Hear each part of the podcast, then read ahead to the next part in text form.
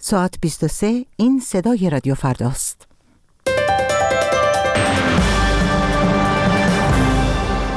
بالاترین سطح هشدار امنیتی در بروکسل تا روز دوشنبه تمدید شد. رئیس جمهوری آمریکا می‌گوید گروه حکومت اسلامی را نابود می‌کنیم. فرمانده سپاه پاسداران می‌گوید تلاش های گروه حکومت اسلامی برای ایجاد ناامنی در کشور خونسا شده است. شب بخیر شنونده گرامی الهه روانشاد هستم با خبرها و پس از اون شنونده برنامه دات کام خواهید بود. بلژیک بالاترین سطح هشدار امنیتی را در بروکسل در روز دوشنبه هم حفظ خواهد کرد. به گزارش خبرگزاری رویترز شارل میشل نخست وزیر بلژیک گفته است با تمدید تدابیر شدید امنیتی در پایتخت این کشور مدرسه ها روز دوشنبه تعطیل خواهند بود به گفته او این تدابیر امنیتی به دلیل خطری که جدی و قریب الوقوع خوانده شده در پایتخت برقرار خواهد بود و ایستگاه های مترو هم برای سومین روز پیاپی تعطیل خواهند ماند. هشدار امنیتی به گفته نخست وزیر بلژیک در بقیه شهرهای این کشور غیر از بروکسل یک درجه پایین تر خواهد بود. نخست وزیر بلژیک اعلام کرده درباره خطر وقوع حمله های مشابه هفته گذشته در پاریس در بروکسل اطلاعات دقیقی به دست آمده است. رئیس جمهوری آمریکا روز یکشنبه در مالزی اعلام کرد گروه حکومت اسلامی با یا داعش را نابود خواهیم کرد. به گزارش اسوسییتد پرس، باراک اوباما در پایان سفر آسیاییش در مالزی پس از دیدار با سران برخی کشورهای آسیایی در نشستی گفت در کنار دستگیری به گفته او تروریست ها حمله های موشکی و قطع منابع مالی آنها قدرتمندترین ابزار برای نبرد با گروه خلافت اسلامی نترسیدن است. باراک اوباما که در مالزی بعد از حملات هفته گذشته پاریس و تشدید تدابیر امنیتی بروکسل سخن می گفت بر مصمم بودن آمریکا در نبرد با افرادگرایان اسلامی شکار رهبران آنها و قطع, و قطع منابع مالی این گروه ها تاکید کرد. محمد علی جعفری فرمانده سپاه پاسداران روز یکشنبه از خونسا شدن تلاش های گروه حکومت اسلامی یا داعش برای ایجاد ناامنی در ایران خبر داد. به گزارش خبرگزاری های داخلی ایران محمد علی جعفری در حاشیه همایش طلایه داران اقتصاد مقاومتی از برخورد با یک گروه وابسته به داعش در کرمانشاه خبر داده است. به گفته فرمانده سپاه پاسداران اعضای داعش از مدتها قبل در صدد ایجاد ناامنی در ایران هستند اما این تلاش ها با اشراف اطلاعاتی دستگاه های امنیتی و همکاری مردم خونسا شده است. پرستو فروهر دختر داریوش و پروانه فروهر از ممانعت مسئولان امنیتی جمهوری اسلامی در برگزاری مراسم سالگرد پدر و مادرش در خانهشان در تهران خبر داد. پرستو فروهر. روز یکشنبه به رادیو فردا گفته است در حالی که در گذشته ممنوعیت برگزاری این مراسم ابلاغ می‌شد این بار تا آخرین لحظه هیچ گونه اطلاعی درباره منع برگزاری این مراسم اعلام نشد. برای اینکه در گذشته لاقل اعلام می‌کردن حالا من زنگ زدم به مرکز ستاد پلیس امنیت میگن این روالشه. به هر صورت با این شیوه های بسیار غیر انسانی برخوردهای تندی که می‌کنند. خلاصه اوضاع بدی است. داریوش فروهر رهبر حزب ملت ایران و همسرش پروانه اسکندری. اول آذر ماه سال 1377 در منزلشان در تهران به وسیله ضربات چاقو به قتل رسیدند. قتل آنها سرآغاز قتل شماری از روشنفکران و دگراندیشان ایرانی بود که قتلهای سیاسی زنجیره‌ای معروف شدند. وزارت اطلاعات ایران عناصر خودسر را مسئول آن قتلها اعلام کرد. و بالاخره آنکه ناصر سراج رئیس سازمان بازرسی کل کشور از فرار فردی پس از دریافت 100 میلیارد تومان از وزارت نفت خبر داد به گزارش خبرگزاری مهر ناصر سراج روز یکشنبه این ماجرا را فساد 100 میلیارد تومانی توصیف کرده و بدون ارائه جزئیات بیشتر گفته است این فرد مانند بابک زنجانی این میزان پول را از وزارت نفت گرفته و به کانادا گریخته است. فرصتی بیش از این نیست عزیزان. نوبت می‌رسه به برنامه دات کام. دات کام کاریست از مهدی احمدی. دات کام دریچه رادیویی به دنیای مجازی. سلام من مهدی احمدی با برنامه دیگری از سری داتکام با شما هستم گشت و گذاری رادیویی در دنیای اینترنت و فناوری های جدید.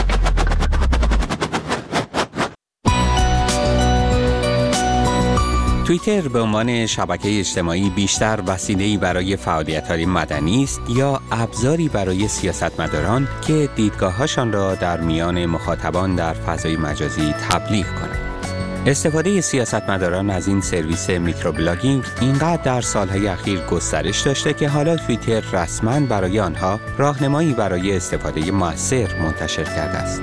با من در این برنامه از داتکام همراه باشید تا از راهنمای توییتر برای سیاستمداران بگوییم.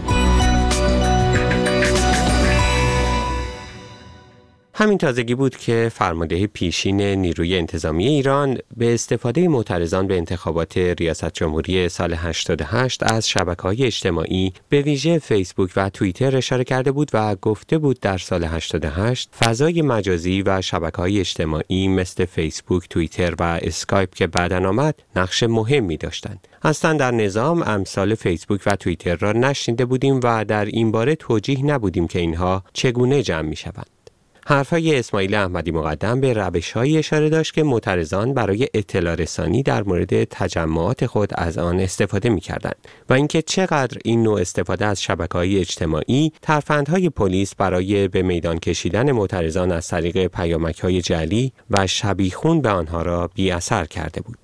استفاده از شبکه های اجتماعی برای اطلاع رسانی در رویدادهای پس از خرداد 88 آنچنان اثرگذار بود که از آن زمان بسیاری از تحلیلگران کارکرد ویژه‌ای را برای این ابزارهای نوپا قائل شدند.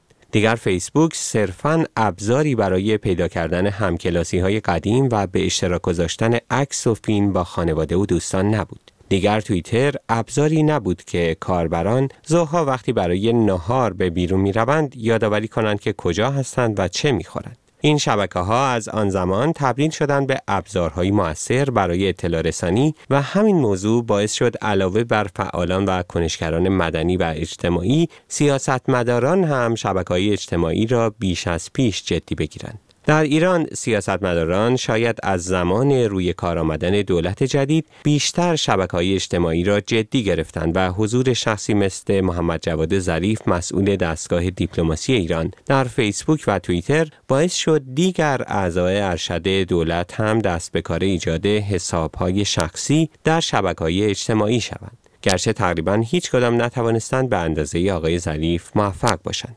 همین تازگی حضور یکی دیگر از اعضای دولت یازدهم در توییتر اگر نه که خبرساز شد بلکه کمابیش نگاه بسیاری از کاربران این شبکه اجتماعی را به خود جلب کرد. چرا؟ اول بحثا بر سر این بود که آیا این خود آقای وزیر است که این حساب کاربری را ایجاد کرده و اداره می کند یا اینکه اساسا کسی با استفاده از نام او این حساب کاربری را ایجاد کرده کمی بعد اما وقتی کاربران توانستن مشخص کنند که حساب حساب آقای وزیر است یک ابهام دیگر پیش آمد. فهرست حسابهای توییتری که توسط او دنبال می شدند اساساً با حسابهایی که سیاستمداری چون او ممکن است دنبال کند همخوان نبودند و به این ترتیب این سال پیش آمد که آیا خود آقای وزیر می داند که چه کسانی را در توییتر دنبال می کند و می داند که فهرست دنبال شونده ها و دنبال کننده های یک حساب کاربری عمومی در توییتر عمومی و در دسترس همه کاربران است؟ اما شاید آقای وزیر مورد نظر تنها سیاستمداری نیست که رفتارش در شبکه های اجتماعی این زن را ایجاد می کند که ممکن است حواسش به میزان عمومی بودن فعالیتهایش نباشد یا اصلا نداند که با چیزی مثل توییتر چه کار کند. گرایش این دست از سیاستمداران به استفاده از توییتر حالا توییتر را ترغیب کرده که راهنمایی ساده و در عین حال مفصل برای آموزش مردمان عرصه سیاست دست و پا کند. یک کتاب راهنمایی 137 صفحه‌ای شنونده برنامه دات کام هستید راهنمای توییتر برای سیاستمداران و آنها که در کنار عرضه خود در انتخابات می‌خواهند از توییتر برای کارزار تبلیغاتیشان استفاده کنند با یک عکس ساده اما مشهور آغاز می شود.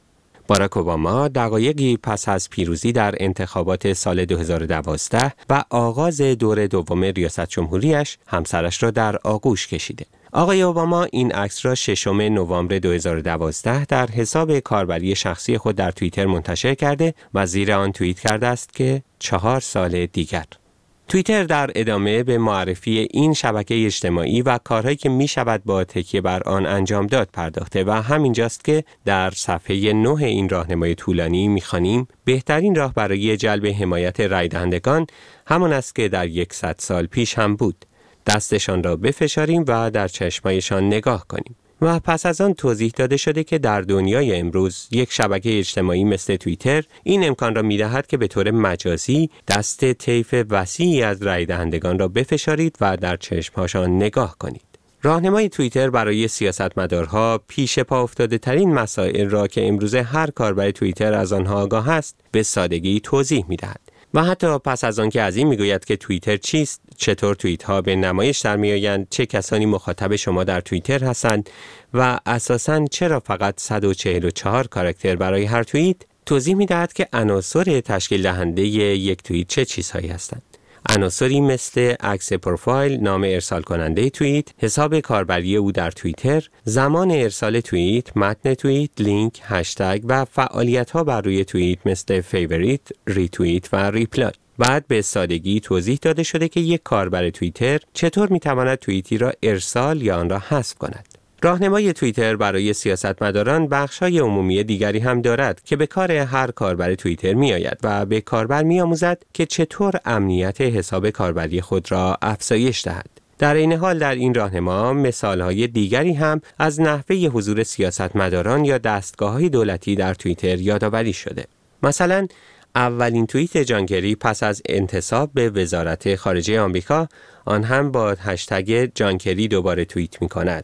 نزدیک به یک سال طول کشید اما بالاخره وزارت خارجه به من اجازه داد که به توییتر برگردم.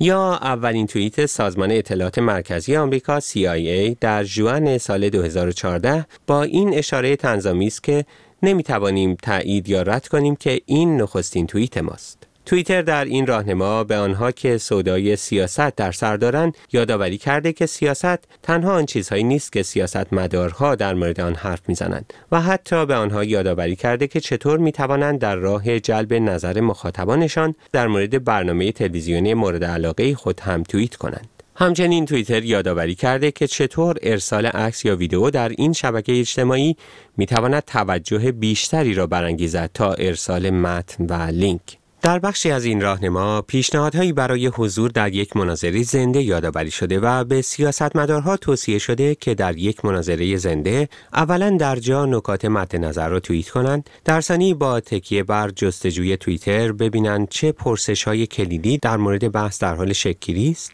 و همینطور موضوعاتی را هدف قرار دهند که در شبکه اجتماعی داغترند.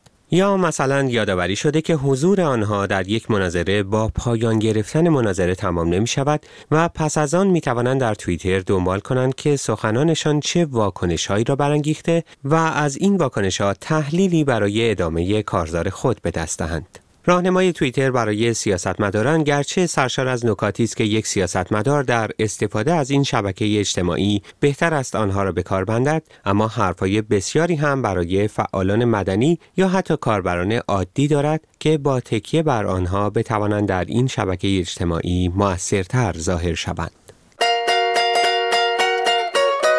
اینجا همه همو می‌بینیم. اینجا دوست آشنا زیاد داریم. از هر رنگ و هر جا و هر عقیده کنار همین. مشغول گپ و گفتگو.